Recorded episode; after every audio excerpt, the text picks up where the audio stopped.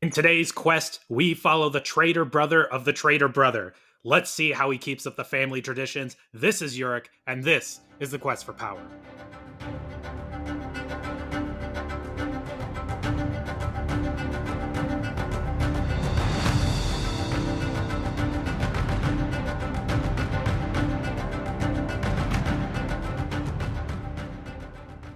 Welcome back to the quest for power where we are ranking and reviewing all of the European monarchs from the early Middle Ages to World War One.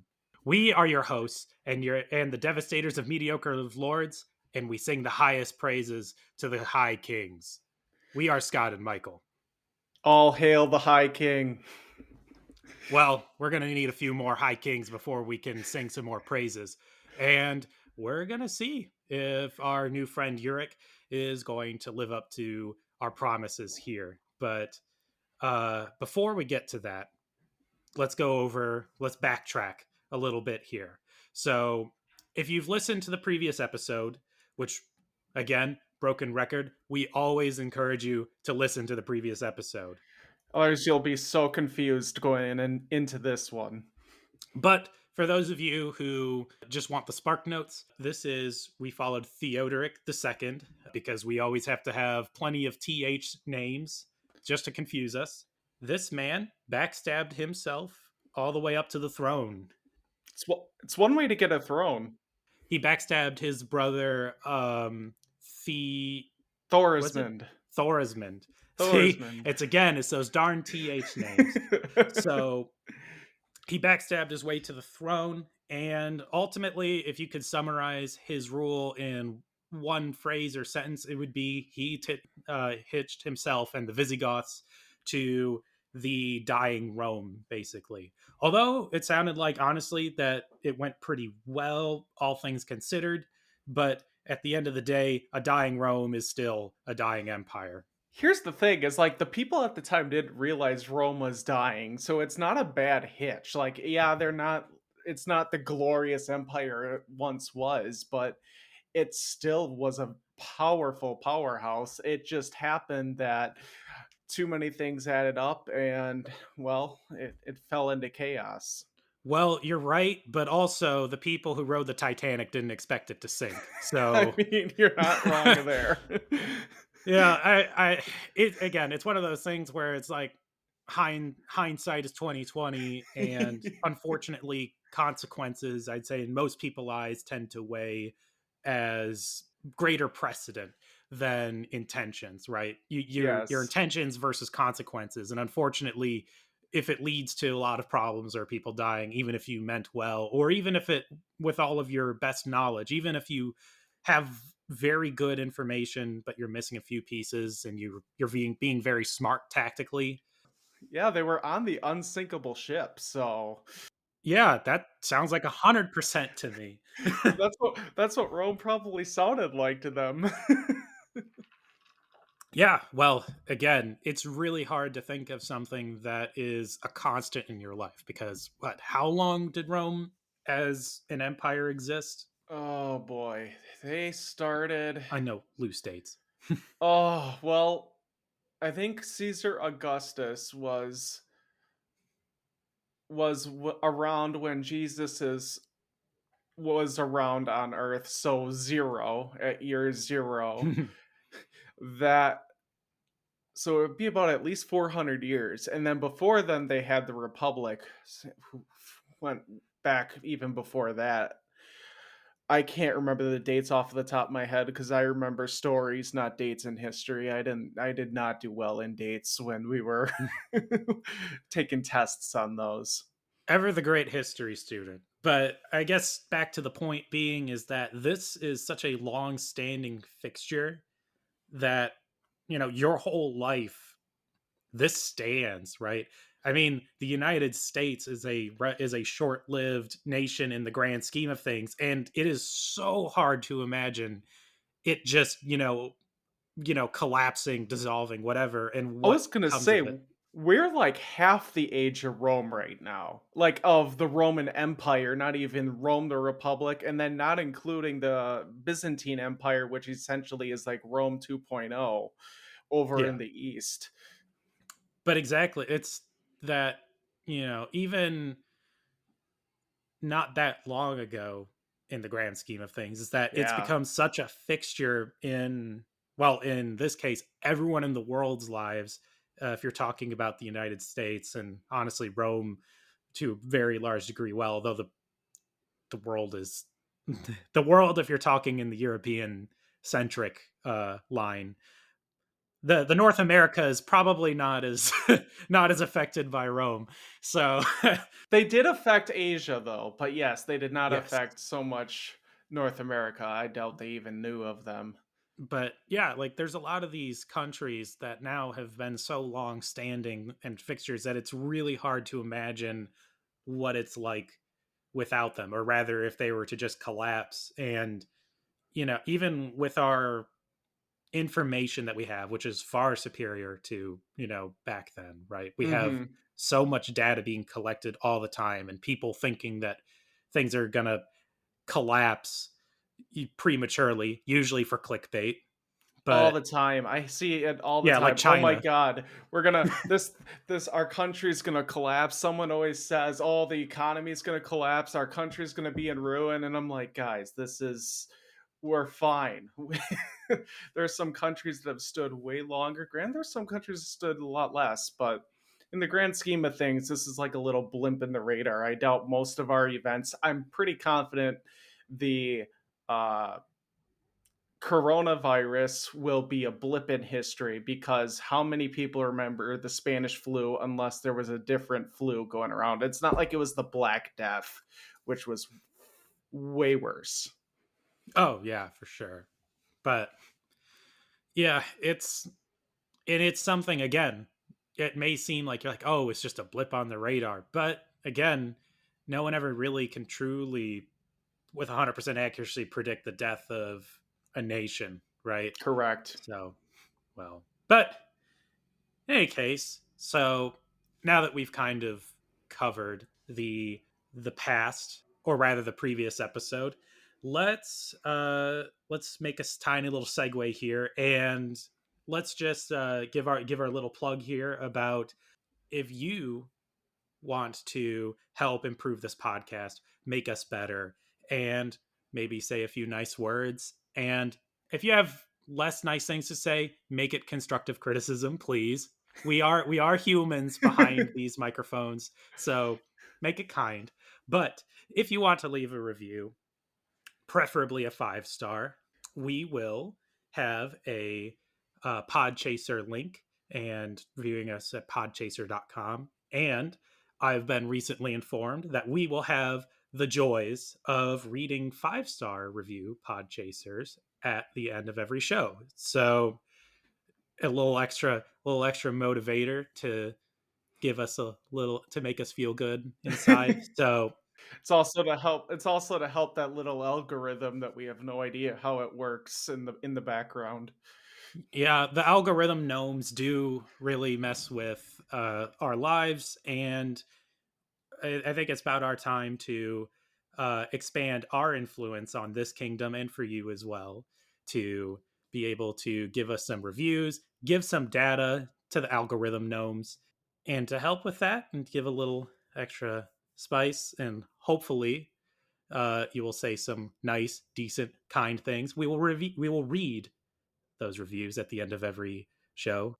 So now that that out of the way, we can uh, talk about the burning questions here, the the important stuff. How has Pokemon been going on, Scott? I know you've been obs- you you just got what is it, Scarlet, or did you get the No, other one? no, Violet. I I am a Violet, vi- Violet. Pokemon Violet man, and let me tell you, I am not. I've kind of like pulled back from playing Pokemon. The last one that I actually like played more or less like for real was like Pokemon Diamond, and then later I bought the remaster. So basically, I have not played since Gen Four. Although I did play. I was gonna say I thought you played Sword and Sword. I did play Shield. I did play Shield. Shield, but actually, yeah, because uh, that was basically a gift. So Oh, that's uh, fair. I, you know, I didn't think about it. It was such a, it was such a forgettable game. It was bad. it's it was forgettable there. in all the wrong ways and memorable in all the wrong ways as well. Like it was just it was it was really bland to play and then on top of it it was just like insultingly easy which i understand it's pokemon it's a children's game at the end of the day and i also think that though you know you can have a little bit of difficulty you know kids kids are these days are a lot better at games than we were as kids. Like how many times do we just get wrecked by like 10 year olds at call of duty right? Oh yeah too much. It's not like kids are all of a sudden less capable of you know understanding a jrpg but i think this new one is really great it basically takes all the stuff that i love about uh, uh that i that i loved about some of the older stuff and got rid of a lot of things i hated about pokemon shield that's awesome that's pretty cool it's that's optimized cool. horribly like, like if you were to ever purchase this you would probably I wouldn't say you want to wait. It doesn't stop the game from running. It's just that it looks ugly as sin. I wish people could see the classroom scene and just how awfully animated these children are. They're terrifying. It's like the animatronics at Chuck E. Cheese's, and I love to laugh at it. The game is fun to laugh at and all of its bad stuff, but it's not frustrating to play. So happy, happy days. Well, I think they've had enough with Pokemon, and I, I think it's about time we get to what we're actually what we're actually here for. And right. uh, today, facing the Lords of Judgment, is our second kin and king slayer, Euric, second of his name, fratricidal and regicidal maniac, king of the Visigoths. That's quite a oh. title. And one more that I might add is uh, spare heir to the spare heir because our last our last one was the spare heir. So this is our secondary, that or I guess true. our tertiary. So he is the spare to the spare. So this guy's like an because eh, eh, I'm a I'm a, a, football person. This guy's like your third string quarterback coming into play. So let's see how the third string does here. Normally that doesn't spell too good for a kingdom. Yeah. Source sources this week uh before we get going. They greatly frustrated me. I wanted to reach back in the past and grab them and shake them and ask them what happened. A lot happened in his reign and yet we're just given the cliff notes of what happened. I swear there's parts of his reign that could just be an entire tv show but we get like a sentence and that's it one thing to note is these sources are all very, very Catholic, and he is infamous for persecuting Catholics, so they aren't as favorable on him. Well, I guess we've got uh, a little something to work on with our our religious fervor discussion in the opposite direction, but well, ah. it is religious fervor if you are persecuting a different religion be- to advance your own. That's pretty religious, you know, that's pretty passionate on your own religion. That's true. Like uh when we get to the Span- Spanish and we do this Spanish Inquisition, which nobody ever expects, we will that one uh, I'm pretty confident will get pretty high. Oh yeah. So the problem with the fact that saying all of his persecution of Catholics is there's like zero evidence of this and so it could be the sources just hated him and they wanted to oh of there's zero evidence of him killing his brother i should be clear.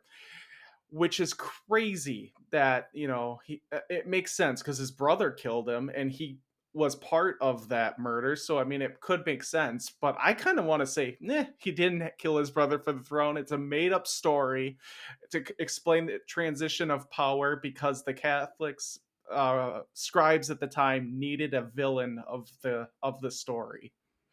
Every story needs one.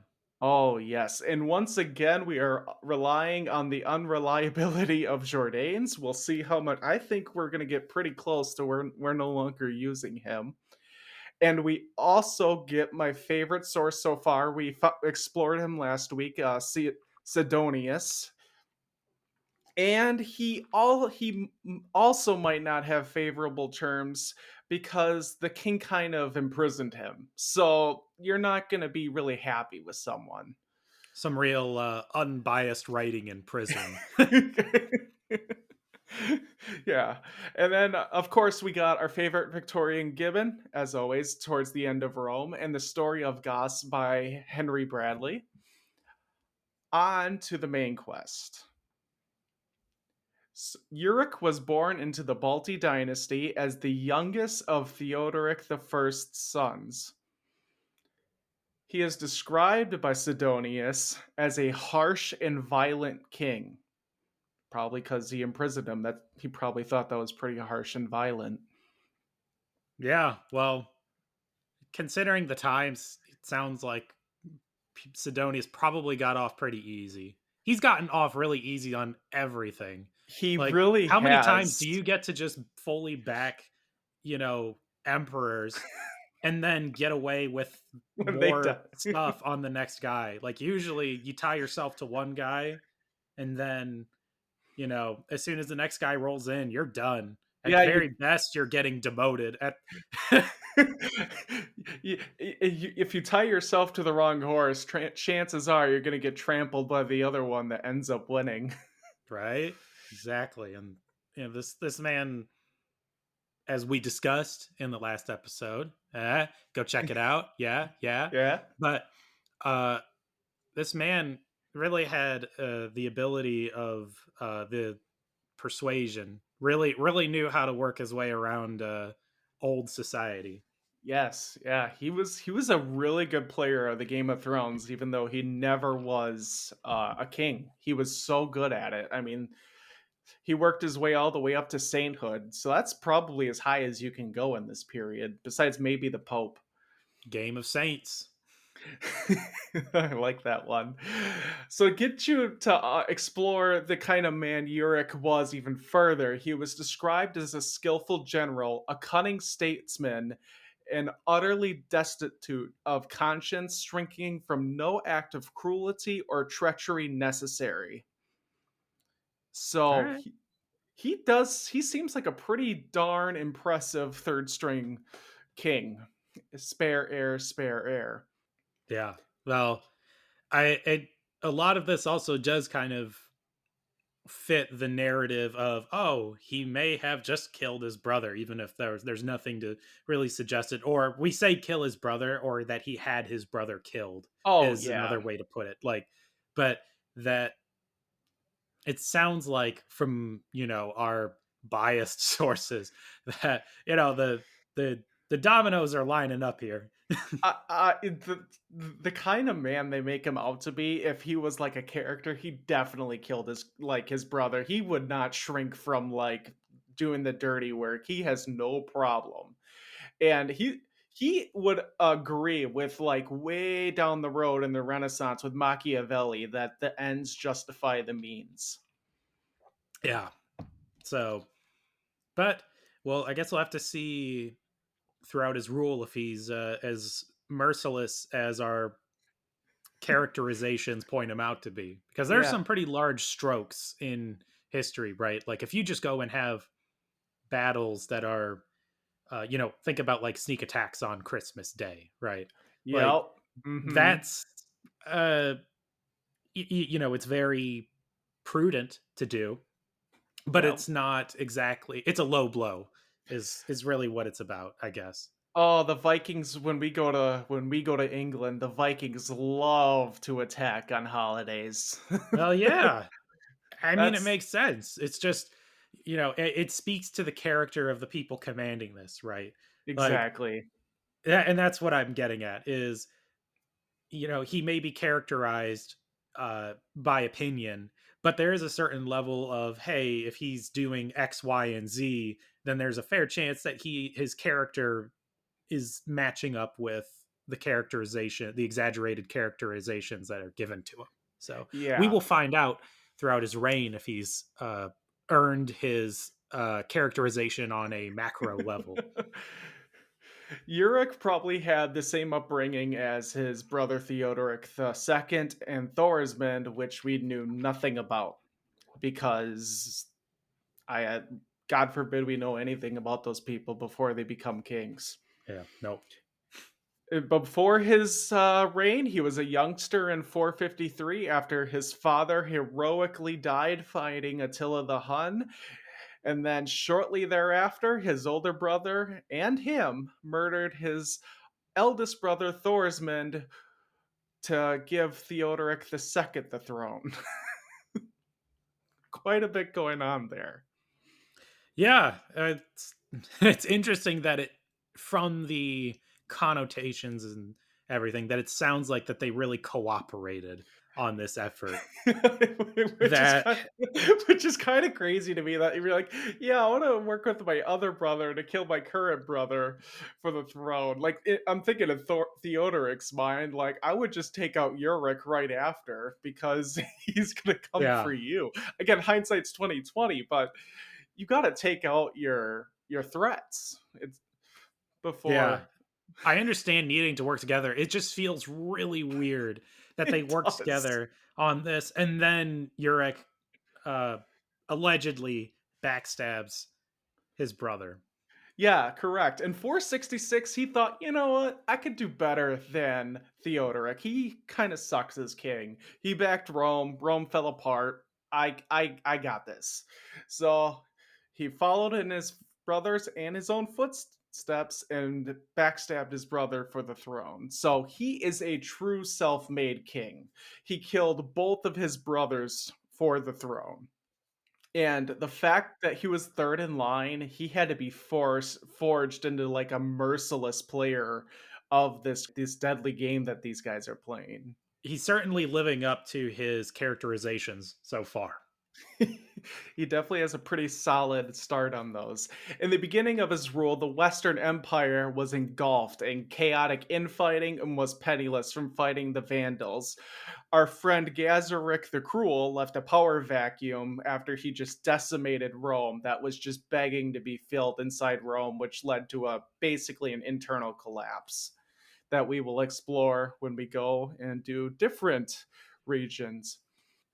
Euric inherited most of the fertile regions southern France that was given to Wallia. So this is really interesting. He did not get the entire Visigothic kingdom like our previous sources would lead you to believe. And up till now, our sources have made like the Visigothic kingdom like seem one cohesive unit. It turns out it was never that way. It was a bunch of pocket kingdoms that were working together as the as a bigger unit. Yeah, well, that makes sense. Well, especially as you know, they probably as they settle down, and especially you know they they were moving around, raging, and very much unified under one banner because this turns out just constant threats will kind of do that to you. But I'm sure as they settle down and feel more secure, people begin to bicker about the smaller things, and they have the luxuries to do so. Uh, and yeah.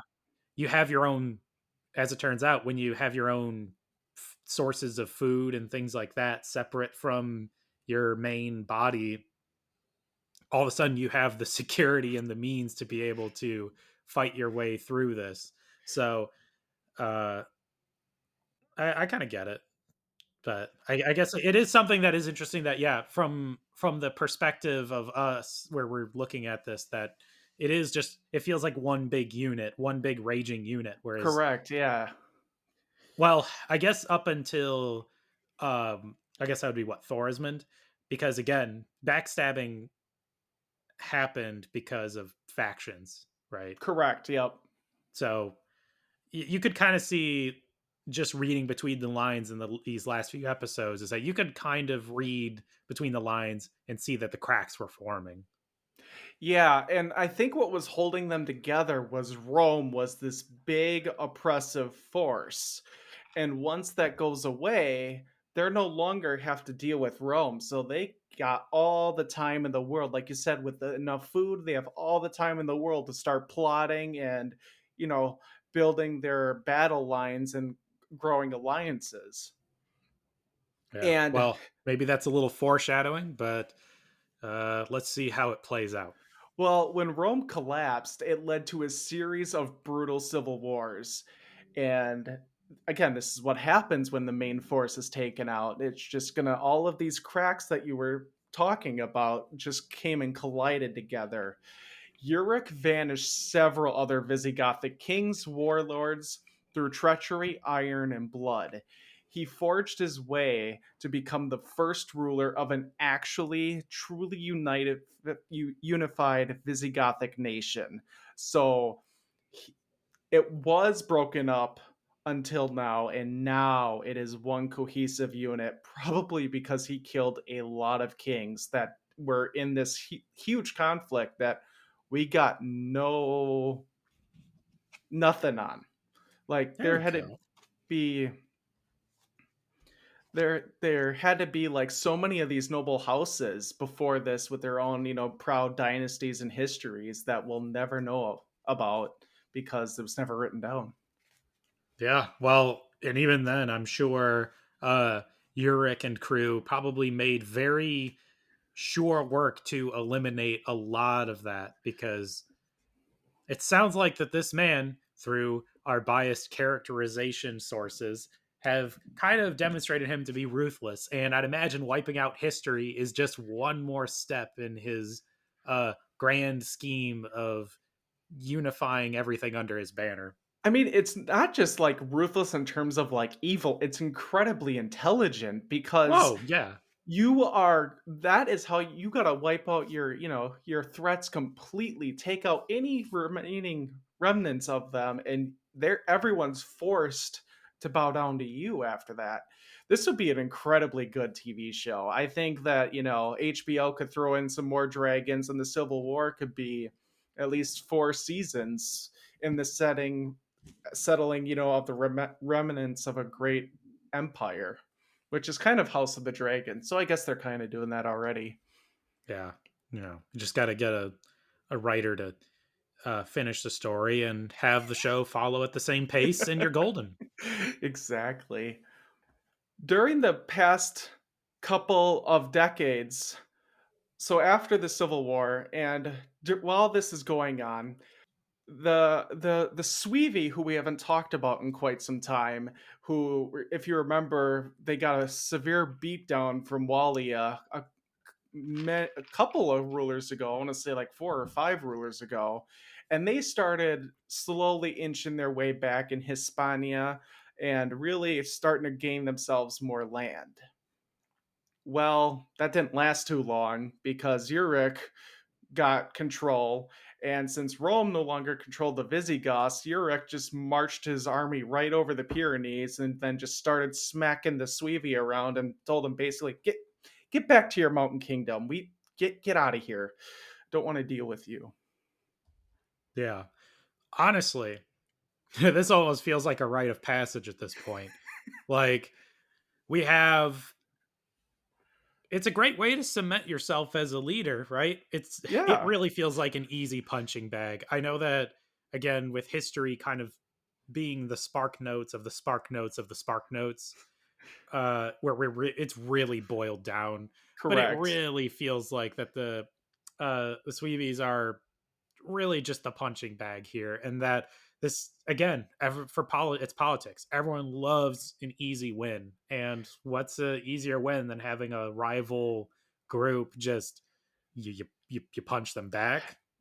And they hmm. and what's great is you don't need to wipe them out. You just push them back and let them come back and then you punch them again. It's like it's a great like little tool. I think the Basque country in Spain is going to be a big part of this down the road of the Visigothic rule after the Balti dynasty is gone.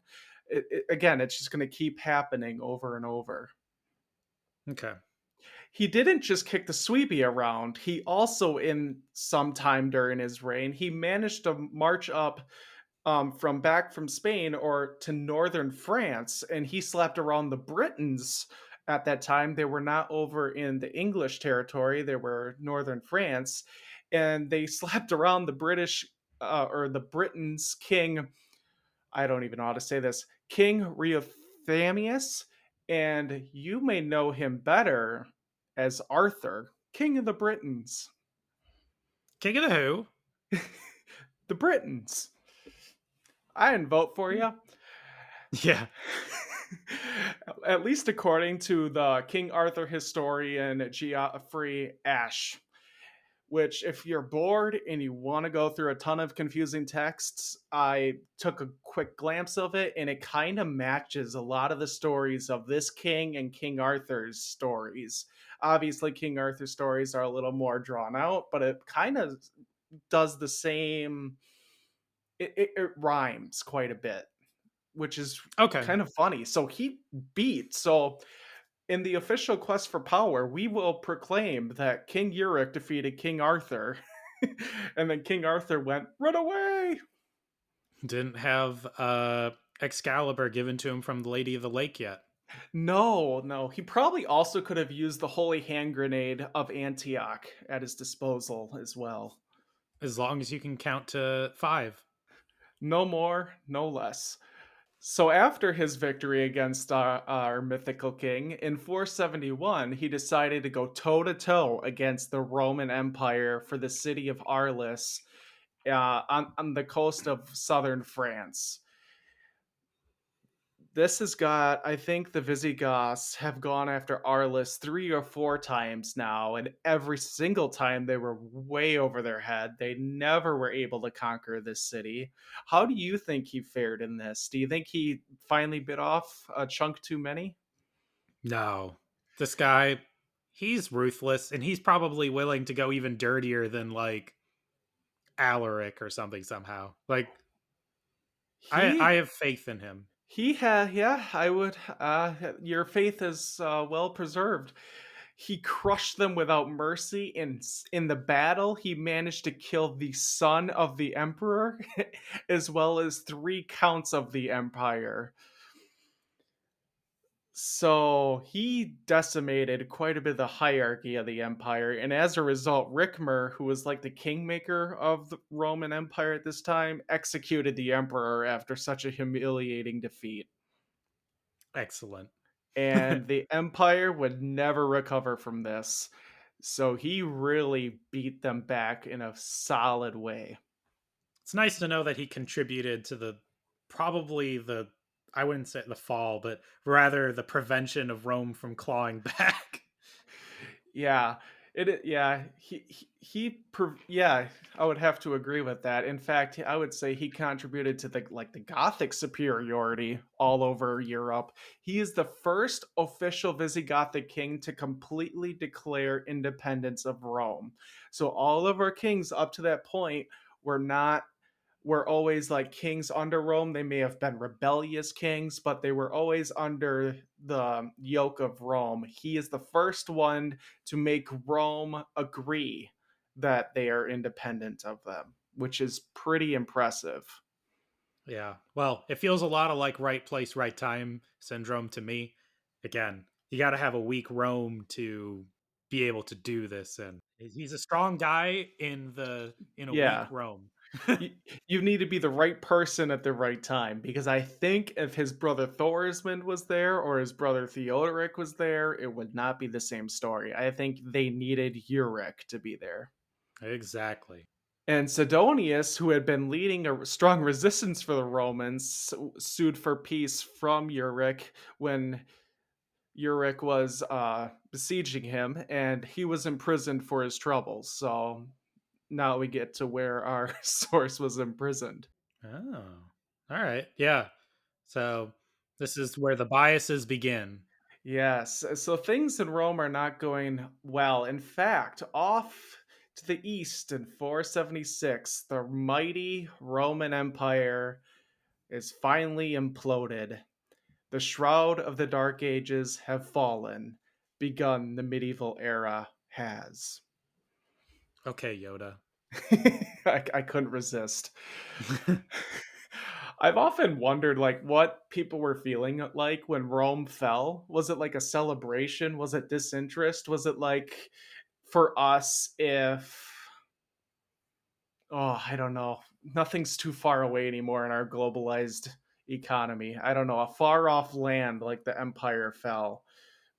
Or was it more of like, oh, thank God, finally, this grip that has been terrorizing us for what felt to them eternity is finally gone. I feel like it's got to be the people in the farthest reaches, and this is my opinion, and actually, uh, me very loosely thinking about all the historical maps I've ever seen of the rough perimeters of the Roman Empire, as it were. The people on the farthest perimeters probably had the greater impact, to be honest. Like, yeah. because you have to think, is they're kind of like under some form of occupation. They're serving the empire, but then as the empire declines, a lot of those, you know, honestly, soldiers and things like that are no longer really going to be there to you know protect you they bring back protect you bring things back yeah. force you to bring things back to the empire um the thing is, is like you know nothing truly ever disappears overnight really you know it's not Correct, the, the yeah. city of rome as I understand it, is still like there, although it's been ransacked it several is, times. It is a very small city right now. This is like probably the lowest it's going to be for the rest, you know, up until uh, the Catholic Church moves in. But right now, yeah, it is, is it it's at its rock bottom after Gaiseric goes in and just cleans house. Yeah, but it is still a city. Correct. And and it's still there. So I feel like the people, you know, and I'm trying to picture myself way back in the day with a lot of the at basically at like probably someone who's more like along lines of like a peasant, right? Yeah. Like your day to day may like probably will not change. You're probably changing on who you do business with, but if you're closer to Rome, you're probably still going to Rome to do, you know, any degree of business because it's like where else are you going to go? Like within reason, right? They've but the further you are yeah. away, the less you're going to be touching it because the infrastructure, you know, the the military and a lot of that I guess a lot of that's just not going to be there anymore. Yeah, the the interesting thing is is is like I agree. Normally, most things in history, it doesn't just collapse overnight, but the infrastructure of Rome, the bureaucracy of Rome collapses overnight because now power is might in yes. terms of the rulers. So now it's whoever can, you know, this is when the castles start going up because they want to protect against bandits and now yeah, no one to protect them so you got to protect yourself and correct and now it's these... much easier to to protect yourself and your exactly. uh to behind a wall. Exactly and now like the roman armies probably are the ones who are becoming the knights of the new kings or even becoming kings themselves because yeah. they have weapons. Or mercenaries. Yes. I feel like mercenaries would be then, a very natural transition for a lot of them, or at least yeah. for a lot of the soldiers. You know, just because soldiers, as I understand it, depending on you know a lot of things like your class is like that most soldiers are not going to have much in the way of money, things like that, right? But they're correct. So uh, combat skills are valued, especially especially in a post Roman world. Mm-hmm. So yeah, it would be kind of terrifying I I think they probably transition to either you know they either get exterminated or they are forced to move in with a certain you know lord basically or they just become bands of mercenaries. I don't know how prevalent mercenaries are but i feel like they've got to be right? But yeah or bandits probably at this time. true. there's a lot of stuff you could go and pillage right now because again there's no one to protect them. When when the roman forces left britain they it really showed like how vulnerable the population was and i think when we get to the to the england we'll we'll kind of explore how crazy it was like almost overnight all of these forces left and there you are exposed vulnerable you can't do anything yeah. you're just at the mercy of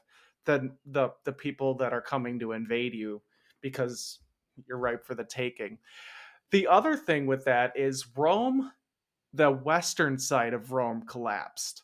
What people yeah. thought of Rome is still around. It just moved over to east into Constantinople, which was not Istanbul yet. Yeah, so with Rome kind of out of the way, Euric kind of had some time to for himself. He didn't, you know, he didn't he already unified his kingdom through civil war. There was a little bit of peace now because he had no one attacking him. He had no threats And so around 476, he created the Code of Euric, and this is the first code codified laws of the Visigothic people. So this is pretty kind of cool that wow we're starting to see the Visigothic kingdom form, which is really kind of fun. And about eight years go by, and the scribes don't want to tell us anything what happens in those eight years, and Euric dies of natural causes. Good for him. Well, kind of bad for him, but you know, like it's, it's been a hot minute since we've heard about someone just dying of natural causes. Yes, and even though he died of natural causes, he died too early for the Visigoths. Uh, he left he left behind his son Alaric II. and we will see next time how well that goes for the Visigoths. Mm, well, he's got big shoes to fill. Let me tell you that. Yes, he does. How long do you think Euric's reign was? we weren't able to give you like year to year stuff because of the way that scribes were, but your best guess. Oh. Well, it sounds like he was successful, and that's a very long determining factor in his reign. Um, I think that, and again, I know that it sounded like the sources are sparse this time around, so we're a little bit rough on the calculation, but you did say eight is say eight years, so we got at least that. Yeah, uh, you know, let's let's give him a lot like like twelve. I feel like that's pretty good because he he started, he did a lot, and then eight years go by with uh, apparently it's probably just a bunch of stability stuff and government and politicking. So. Yeah, well, you're pretty close. It was 18 years he ruled from 466 to 484 he did a lot in those 18 years. Pretty yeah, pretty impressive individual. Are you ready to rate him? Yeah, let's go for it. This guy sounds fun.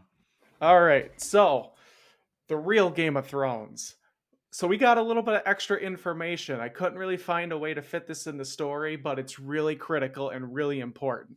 At the end of his reign, the kingdom consisted a third of France and the best part of France at that, that most fertile region, and the entire Iberian Peninsula, except for the Suebi kingdom, who we talked that he kept beating back into Galicia, which is northwest of Spain. So this is the biggest. Spoiler alert, this is the biggest that the Visigothic kingdom will grow to.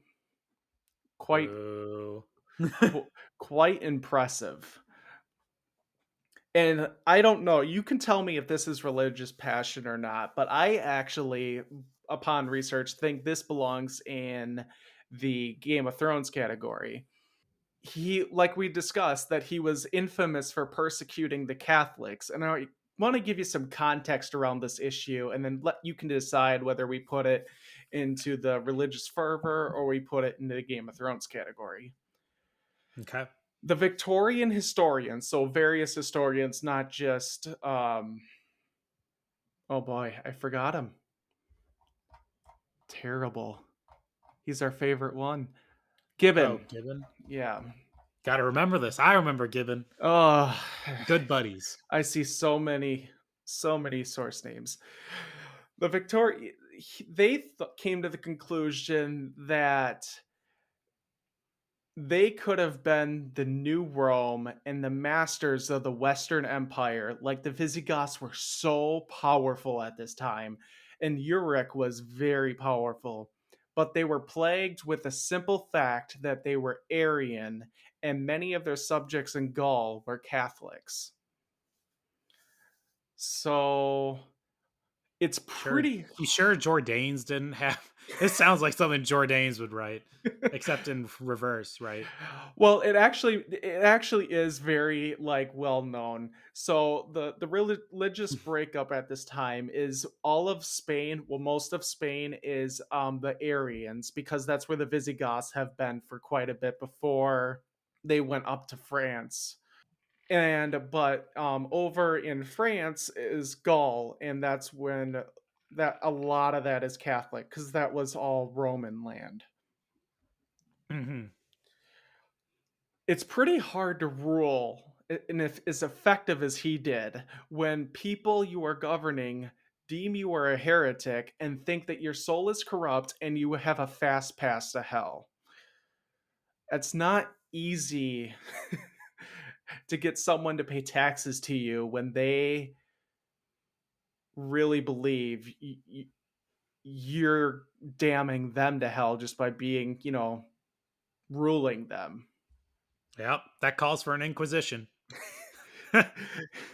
and and the Victorians who were writing about this were Victorians over in England and they were Protestants. So to their credit, they, they could be crediting the Arian Goths um, and they said that the Arian Goths were seldom guilty of religious persecution. So basically, a lot of the sources over and over say that the Arians, they kind of left people alone with whatever their religion was. But if you came after them, then they would persecute you back. But they would they would do it enough for so you basically like stop versus the Catholics would just, you know, stick you under their thumb and really grind you into oblivion unless you converted to their way of thinking. And in this time, a lot of the Catholic bishops were caught preaching rebellion and conspiring against the throne. So then, as a response to that, as a you know, as a response to rebellion, he swiftly executed a bunch of them and banished others. I and I know we're kind of I'm kind of jumping the gun here, but this to me reeks of political prudence rather than religious fervent ferventness. Oh, okay, yep. Fervor. I would have to agree. Yeah. Just yeah, we'll cut to the chase and say yeah because honestly it could have been uh they could have been any faith and the the other faction could have been any faith and the result would have turned out the same, right? So we'll we'll leave that here yeah there is probably very little religious passion motivated in this and more of uh political expedience. I would have to agree. He also refused uh the successors to um be ordained. So like you said the whole he was really intelligent and then a whole parishes were left without clergy and therefore collapsed because there is no infrastructure. You have no infrastructure the the governing body is just going to collapse this really by him doing this really pissed off the neighboring catholic kingdoms especially like the franks. Um, it drew the ire of catholic historians in the centuries that followed so that may be why he's looked as you know such a vicious individual is because of that his moves right there to take them I'm not sure if it was a good move for him to wipe these cat these uh, you know rebellious bishops out or a bad one because the Catholics at this time are really really powerful. But at the same time if you leave like this cancer in your kingdom, they're going to come back to get you eventually. So like what would you do in that situation? So I think this is largely dependent on the leader because the other thing is that these factions, religious factions, have been around for quite some time at this point and have largely coexisted with, you know, to a certain degree. The mm-hmm. kingdom has been the fact that the kingdom has been written largely as one body really says an awful lot about the relationship between the religious factions in the kingdom or in the Visigothic uh, rule yeah. So what I would say is, is it depends on the ruler. This is a guy who is, you know, very just ruthless and honestly probably just didn't have the charisma to support these two factions and actually get That's them to really go true. his way. Yeah. He he's a person who it's it's my way or the highway. And uh unfortunately for Catholics, uh they got the highway. So uh, I think it was very I think it was a very solid move for him, but unless you have a very special kind of leader with and again, not just leaders, but also the right people who are supporting his policies because no leader is a leader really without his policies. Yeah. So it's his he would need to you keep them united without having to go all uh, Spanish Inquisition on them. He'd have to have the charisma and the fortitude, but also have his officials and his system of government in line with that. And that's, I think that takes a lot of, that's very challenging. Whereas he's a very militaristic and ruthless kind of guy. Yeah. So I think it's, I think it's an excellent call on his part, but not every leader can do that. If you're maybe a little more of the uh, handsome kind of uh, leader, then you probably just try and piece it out. But yeah, yeah. Another thing to like kind of say, so you know how you were saying like the religious communities were kind of coexisting. This was under Rome. When Rome collapses, religious tensions rise because religions now become a secular power almost Mm, more yeah. than more than just religious power. So they're these catholic you know bishops they're losing power by an arian ruling over them versus if a christian versus if a catholic ruler was ruling over them. So they're not getting as much wealth as let's say if a catholic ruler was over them. Yeah that so makes sense. there's a lot of there's a really mixed bag isn't it crazy to think of the fate of Europe and this whole conflict is happening just because the Catholics, when they were introduced to Christianity, was by Valens, who happened to be the one emperor in like a span of time to be Arian instead of Nicene Christianity. you know, history is filled with the strangest coincidences. just kind of nuts if we just had him not be Arian or just a different ruler at that time to convert them. We could be talking about a whole different ball game, but because the religion I cannot express this enough. We're going to keep bumping into this over and over and over. Religion is is powerful as a kingdom if not more during this period. It really has a grip on everyone. In a way it still does. just yes. not as much just yeah it's so. just i think some of us like the more secular you know countries wouldn't understand what it's like because i don't know it's hard to wrap your mind around something like that and especially as superstitious as they were eh, that it has this incredible grip. It's all it's more of a grip than if you're, you know, if you're left politically or right politically. Imagine that grip that's on people and multiply that by 10 is basically what this is to try and give you a glimpse. So So in summary, he killed his brother for the Game of Thrones. He killed his brother before he would be replaced as heir. So his brother, you know, couldn't name someone before him when he took it over with King, he did it with conviction. He crushed all of his opponents during the Civil War.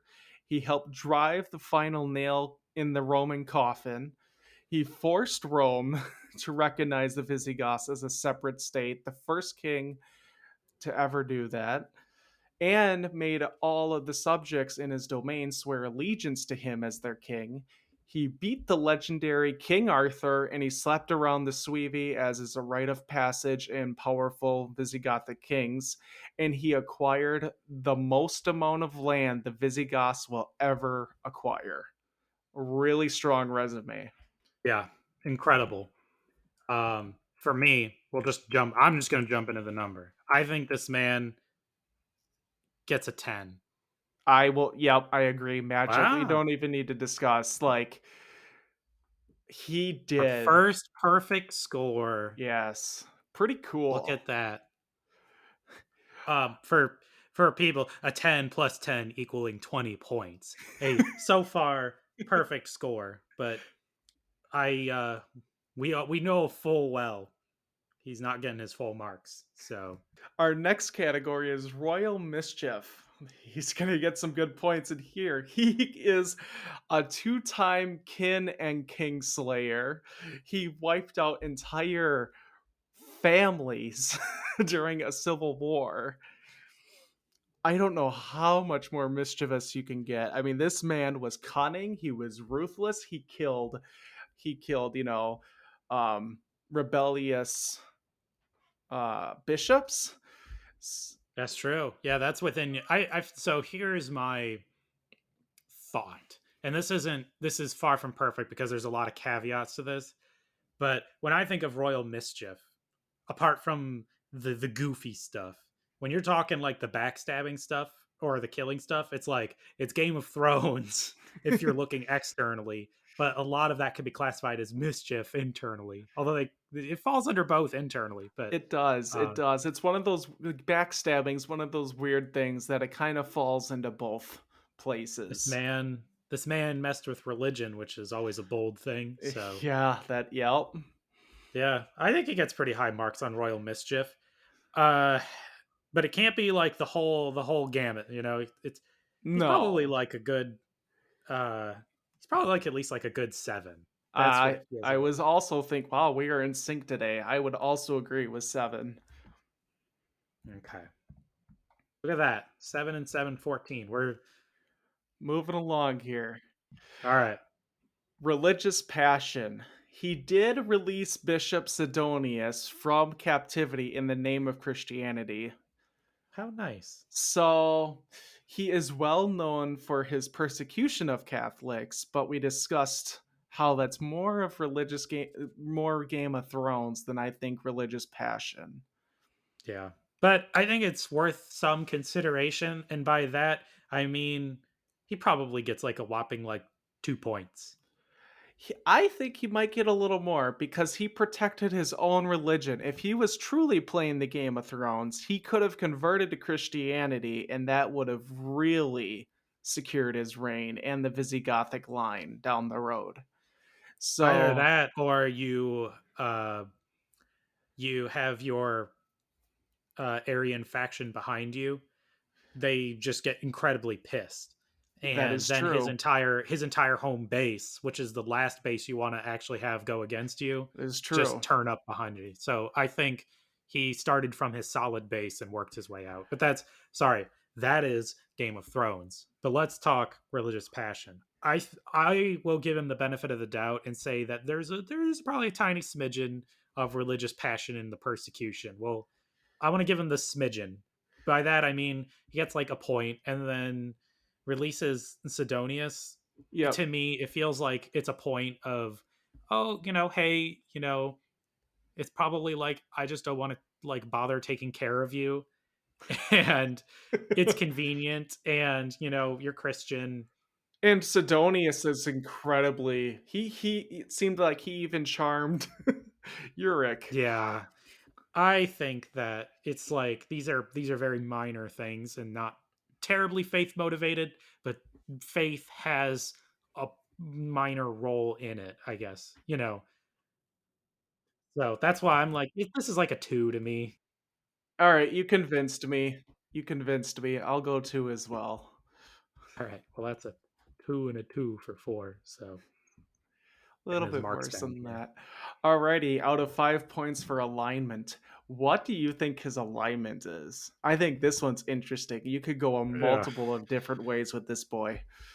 Well, and again, we're calling out the flaws of the alignment system in Dungeons and Dragons. Yes. One of the most controversial pieces of the game, plus that it's how do you summarize a person's life and attitudes and everything in one go? Yeah. So, but for me, this is a guy who strikes me as someone who is ruthlessly law and order. Like yeah, he he sets up his base. There's nothing he's doing that's terribly outlandish to me in terms of you know being chaotic. So let's let's get that lawful in there. I yeah, think. yeah, he is. De- he brings order. He literally creates a code of laws. I don't know yeah, how much more lawful. You know, I didn't even get. think about that. so all right well all right that's the easy part but the harder part is it's like okay is he good? Is he evil?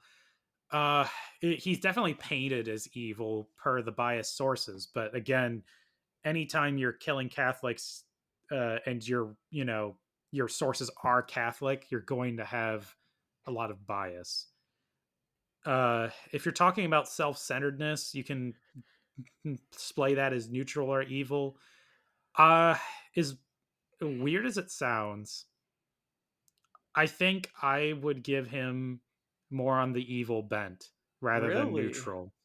And this is just on the fact that, again, relating to the Royal Mischief, is that to basically, although it is practical, he basically went in and started just completely annihilating uh groups in this case catholics in his own sphere of influence Catholic bishops, not just Catholic, Catholic like not just yes Catholic yeah no it's not full blown parishioners, but not not the common people who are Catholics, the the higher ups that were causing the issues. yeah uh it just feels like that you know it's it's within his own sphere Okay.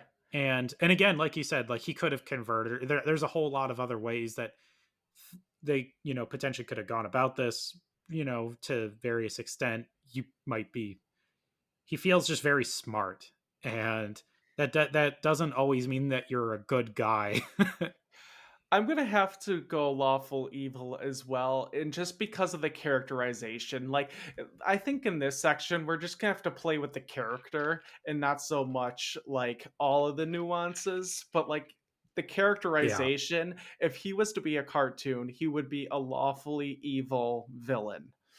yeah would you would you describe the you know i mean again long time since i've read it and how much you've read i don't know but like if you think of like you described him as machiavellian and if you would describe the writings of particularly the prince since that's the most uh usually talked about piece of uh from machiavelli um would you describe that as lawful evil Machiavelli is a very interesting. he's a very unique So- character Machiavelli, the prince, was a thing he wrote to basically good in good graces with the Medici family. It's not Yes. that he believed in those things. No, It's yes. basically he's saying he's basically writing his way to save his own head and his family's Yes. head. We could go, we could do an entire podcast on Machiavelli. And once we get big enough and we can do Patreon, we definitely have to because Machiavelli is fascinating. Yeah, but you would argue that the the phrase Machiavellian does kind of get Yes. derived from a lot of that writing. And Correct. Correct. But it's If you would in- characterize someone as Machiavellian, and if you would describe a Machiavellian person as lawful evil, ends ends justify the means. Yes. Yeah, there's a lot of rulers who uh, say that ends justify the means and it's pretty evil the stuff they did. So yes. Yeah. I like uh one Stalin comes to mind. So yes, I would have to right. agree.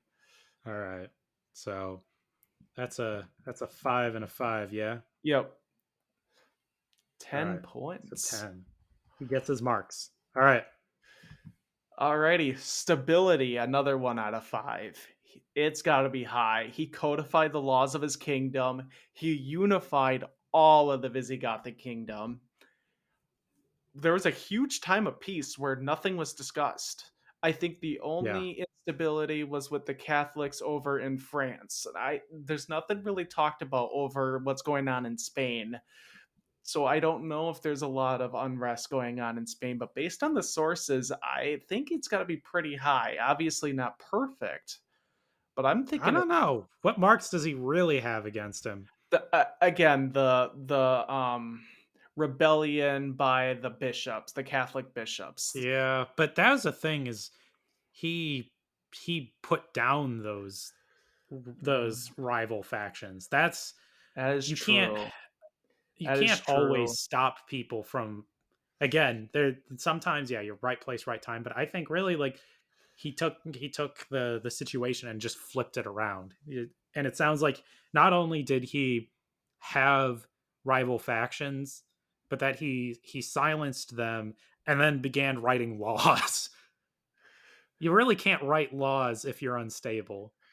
Yeah. All right. Well, or rather, you can't make laws followed. We don't know how well they were like followed or respected, but it sounds like from the the connotation that these laws have some impact. The fact that we know, you know, their name, you know, the Mhm. Euric laws or the Euric codes is like, I think really in implies Yeah. that these are respected laws, and you can't do that if you're not stable. That's why I think he gets his five. All right, I'll. Wow, you're you're really convincing today. Yep, I'll have to agree as well. Five. I already wrote down your score. I already knew it was five and five before we even started talking. So okay, Dynasty. He married a woman named Ragnahild. We don't know too much about her, but according to Sidonius, she was a patron of poets and artists, like a lot of, you know, queen consorts during the medieval times. yep, She could speak Latin and is said to be well educated like her husband. That's another thing with Euric is well you can see he seems very smart. She also it appears that she could match his wit. And it is Hmm. actually speculated that she had influence over the kingdom's affairs. So that's pretty cool. That again, that's all we get. There's Yeah. nothing else. So I, I I couldn't like make her an entire section, otherwise I would love to, but um that's just the best we're gonna have to give. So uh, and then they had a son named Alaric II, who inherited his father's throne, and he left behind the first codified laws for the Visigothic kingdom. Another thing in Dynasty is he set up his son quite well. The they have the best part of France and most of Spain. yeah, it's yeah, really incredible. Um, again, a little bit of I guess foreshadowing, but also it's it's moments like these that make me think of what like uh, like Catherine the Great, right? Yep. Which is to say, incredible leaders Mhm. incredible rulers, but some people don't know when to let go and when to hand the reins off to the next person. And this feels like it's got it written all over it. What do you Like- mean by that? There's uh, the case where basically the previous ruler does such an incredible job with ruling. And then, you know, they have an heir and basically they don't do a great job of basically training them to be honest Yeah. that is whenever you see someone do something incredible basically like you had a previous ruler Yeah. who is maybe not great or just meh kept the status quo and then this person just rockets you ahead. Like they despite the fact that they do everything perfectly the one thing that they cannot do is let go. And they frequently and you know it feels like that they frequently don't let their their children the next heir basically get hands-on experience. I want to So- say he knew his son's um disposition. I again, not to get into spoilers, but if Alaric, i'm not going to mark that against him if because Alaric was my son, I wouldn't give him the reins either. Let's just put it at that point. yeah I- but the, and that's the thing is like i guess i i would not i'm not marking this against him because yeah. this is about his rule It- and what he leaves behind. I mean, he is the first one to yeah exactly to, tell Rome, you know, piss off. He's the first one to unify all of Visigoths. He creates a code. He forms what is going to be the Visigothic kingdom. It's the kingdom of Toulouse. And really makes it solidified. They're like this is here and it's gonna be you are gonna have to deal with it. yeah no and i think it's incredible but Ugh, yeah. i think he probably near perfect you know it's got to be up there Uh, it's got to be up there. I don't know. I again, it probably is because I know what's coming that I have my biases. Yeah Oh man. Here's the thing. If Euric stayed alive for like 5 to 10 years more, history would have been very, very different. When Alaric took over, it seems like he was really young when he took over. yeah but Ah, but anyways so all right well let's let's talk about this so what is this one this is a Dynasty. yeah this is dynasty and it's uh out of what 10 Correct. Five? 10. 10. so i want to give him some really great marks but you know he's got probably just an ingredient or two missing. Yeah, I want to give him an eight I was gonna give him because this is this is a very solid guy. I'll stick with an eight because I want to leave at least a little wiggle room. That's for me personally. There's still a little more to improve on. Although honestly, I can't I can't tell you exactly what that improvements would be. I was gonna say I if you were to stop and like never read ahead, it's pretty damn close to a ten. yeah. I'm gonna go nine. I can't give him a ten, but tha- again, that's my biases for later on. But I think a nine at least. All right. Well, I'll stick to my guns this, and we'll not quibble over the one point. All right, So- sounds good. Eight and nine for seventeen. So that's a total of how much? He's got to be the highest Uh, one. Oh yeah. Oh yeah. He's he's got a a whopping seventy five. Holy shit, that's pretty good. Yeah, that's uh that is that is the highest. By how much? What's the next one? Oh. And who is it? Probably be Alaric, wouldn't it? Alaric or Wallia? Yeah. Uh Valia's got forty nine. Alaric, I believe, had higher, and he was like this is actually the one that's not in my uh, Oh, compilation right in front of me That's because funny. he was he was the first. He Yeah. gets his own sheet. That is true. Uh, so he, but I do remember him being like 53 or something. I want to say. okay. So yeah, no, Euric is like Holy. he's Alaric crap. plus. You'll never be Euric. Oh my. God. Oh, sorry. You will never be Euric. That's what. Instead of you'll never be Alaric, it'll be never be. Now you're gonna compare everyone to Euric instead of Alaric. That's right. I mean, until we get someone else better. I- um, oh, that's and gonna I say hard. better very loosely. It's hard. Well, again, religious passion is a big spot, and you say said Spain is uh, pretty ripe with uh, some religious fervor. I think when we get to Isabella and Ferdinand, Yes. that is going to be darn near close to a hundred. Uh, just from the zero researched, you know, knowledge that I know. Well, things things you know their kingdom, and it's from my limited perspective, they're relatively stable. Yeah, Definitely got the I'm you know I don't know about mischief, but we'll we'll get to that. But definitely they got religious passion. We know that much, and that kind of lays into your alignment. And well, we'll see how.